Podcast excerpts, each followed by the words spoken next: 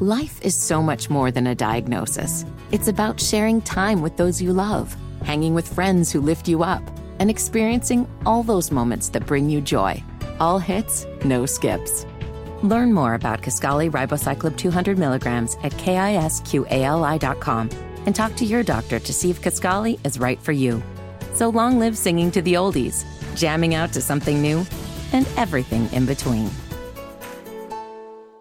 It's Sybil Wilkes with what you need to know. Today, it's Thursday, January 11th, 2024. Number one, a decision could be released any day now from a three judge federal appeals panel regarding Donald Trump's claim of presidential immunity. Tuesday, Trump's legal team argued against an earlier ruling by Judge Tanya Chutkan that election interference charges could not be dismissed on the basis of presidential immunity. Legal analysts reported the judges seemed skeptical of the Trump team's case asking, for example, how far immunity would go when it came to a President Trump ordering the assassination of a political rival by the U.S. military.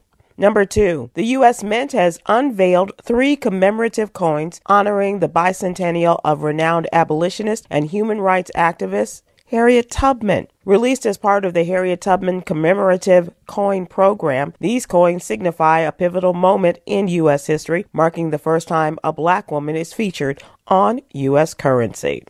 Number three, weight is listed on every medical intake form. Doctors know your weight before you enter the room. That number can influence their assessments and recommendations. Discussing weight with your doctor can be uncomfortable, but necessary, and the way you do it matters. Patient coaching can improve patient physician communication and the What You Need to Know newsletter, along with our partners at Black Health Matters, discuss ways for you to talk to your physician about your weight. Number four, Florida State Senator Jason Brodeur introduced a bill January 5th that would make it a case of defamation to accuse someone of racism, sexism, homophobia, or transphobia. The bill applies to statements made in print, television, or on social media. Defendants charged with defamation in cases of alleged homophobia or transphobia cannot use the plaintiff's religious or scientific beliefs as part of their defense and could be fined at least $35,000 if found guilty.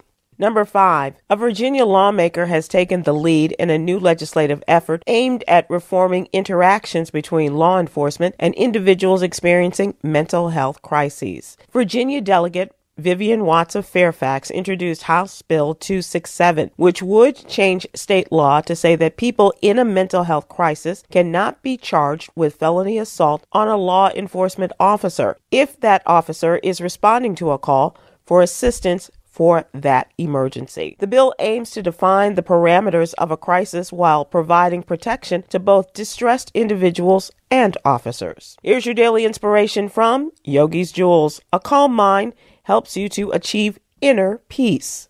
So be calm. Join me today live on YouTube and Facebook at 7 p.m. Eastern, 6 p.m. Central with our mental health and wellness contributor, Aprilette Russell, as we discuss today's top headlines and more. I'm Sybil Wilkes. Be informed, be empowered. Whether it's audiobooks or all-time greatest hits, long live listening to your favorites. Learn more about Kisqali Ribociclib 200 milligrams at kisqali.com and talk to your doctor to see if Kisqali is right for you.